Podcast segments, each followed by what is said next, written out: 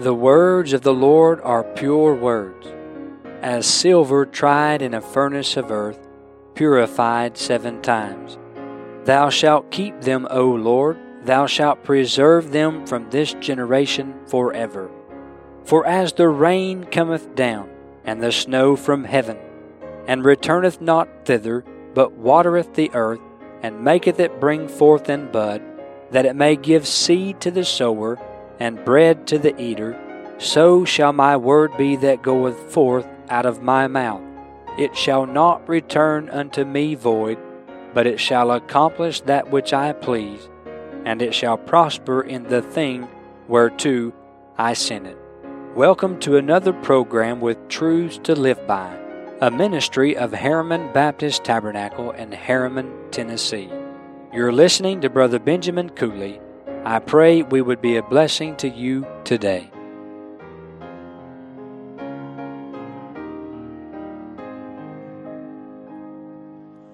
O sinner, bow down with the load of sin. Come to the cross, come to the cross.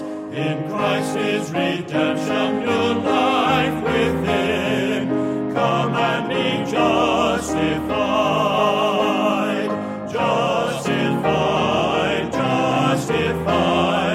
Justified wholly through Christ. The cross is the fountain for every need. Come and be justified. With our Bibles open to Psalm number 19, we'll look to verse 1 together after a word of prayer. Our Father, it is in Jesus' name that I come now, and I offer my prayer with thanksgiving and with gratitude for your goodness and greatness, for the glory of the Lord, manifested all around us if we would simply take the time to stop and see all that God has done and is doing. I pray you would bless the exposition of your word, and you would strengthen the hearts of the listener today. In Jesus' name and for His sake I pray, amen and amen. Psalm number 19, we see here from the sky to the Scriptures to the soul. Verse number 1, the heavens declare the glory of God, and the firmament showeth His handiwork. Day unto day uttereth speech, and night unto night showeth knowledge. There is no speech nor language where their voice is not heard. Their line is gone out through all the earth, and their words to the end of the world. In them hath He set a tabernacle for the sun, which is as a bridegroom coming out of his chamber, and rejoiceth as a strong man to run a race. His going forth is from the end of the heaven, and his circuit unto the ends of it, and there is nothing hid from the heat thereof. The law of the Lord is perfect, converting the soul. The testimony of the Lord is sure, making wise the simple. The statutes of the Lord are right, rejoicing the heart. The commandment of the Lord is pure, enlightening the eyes. The fear of the Lord is clean, enduring forever. The judgments of the Lord are true and righteous altogether. More to be desired are they than gold, yea, than much fine gold, sweeter also than honey and the honeycomb. Moreover, by them is thy servant warned, and in keeping of them there is great reward. Who can understand his errors? Cleanse thou me from secret faults. Keep back thy servant also from presumptuous sins. Let them not have dominion over me. Then shall I be upright, and I shall be innocent from the great transgression. Let the words of my mouth and the meditation of my heart be acceptable in thy sight, O Lord, my strength and my Redeemer.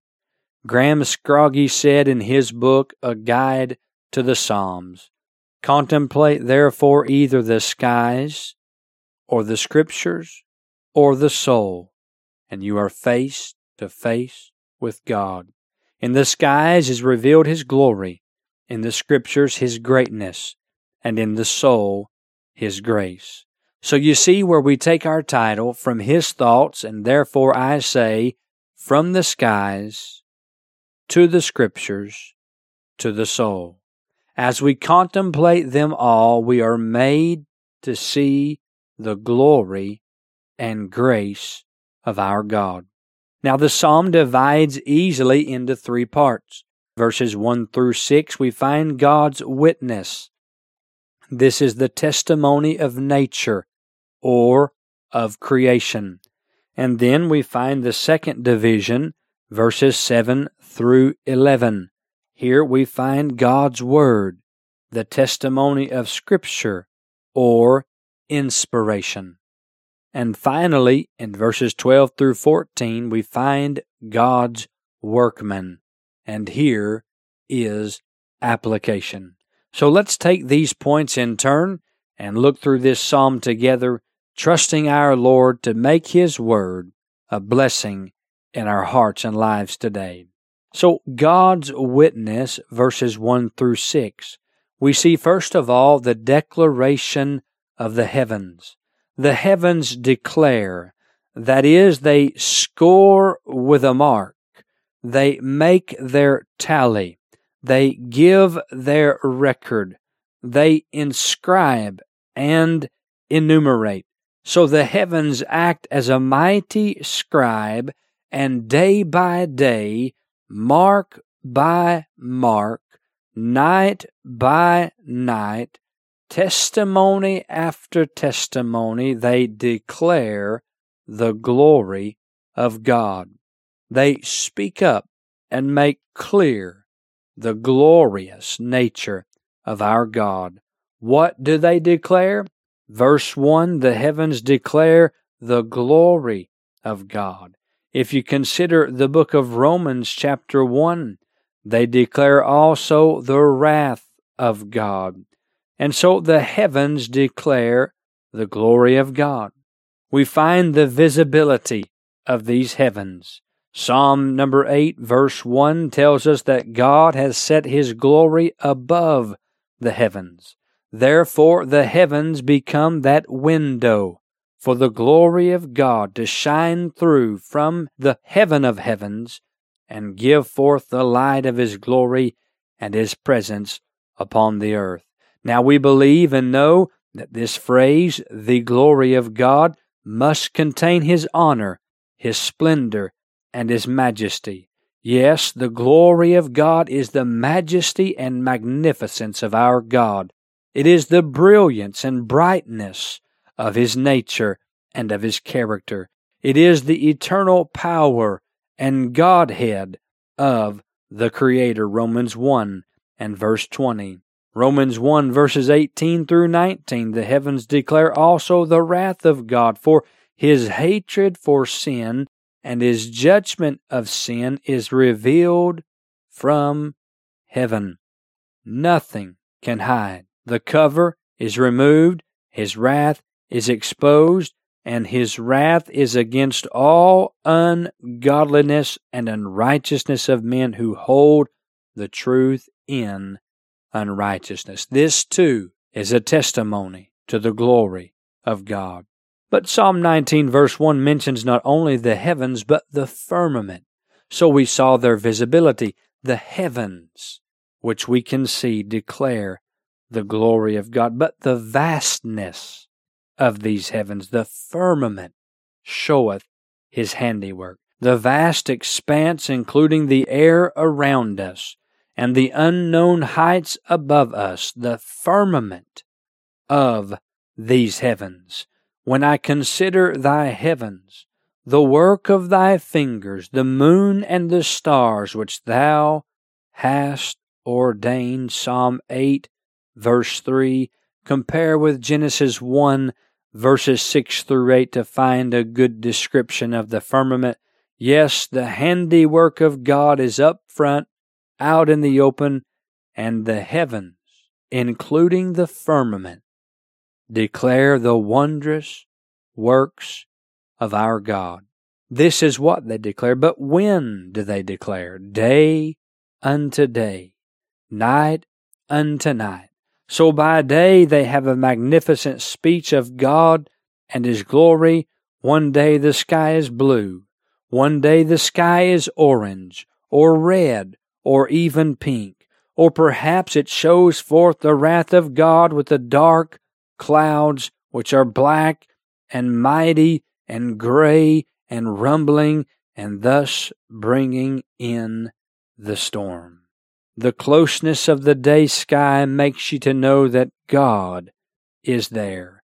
The cloud-filled sky praises God from day unto day. But then the distance of the night sky makes you to know that God is there.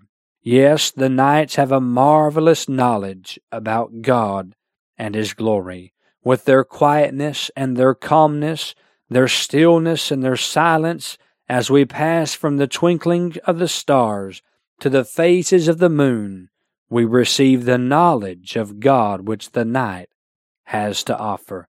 The starry-filled night skies praise the Lord from night unto night. What they declare, verse 1, when they declare, verse 2, but how do they declare, verse number 3, they declare by way of their voice. They are trumpeting forth and thundering forth their declaration. The skies, the heavens are engaged in the proclamation of God's glory. Their voice is universal. There is no speech nor language, he says, where their voice is not heard. Their voice is universal. Their voice is understood.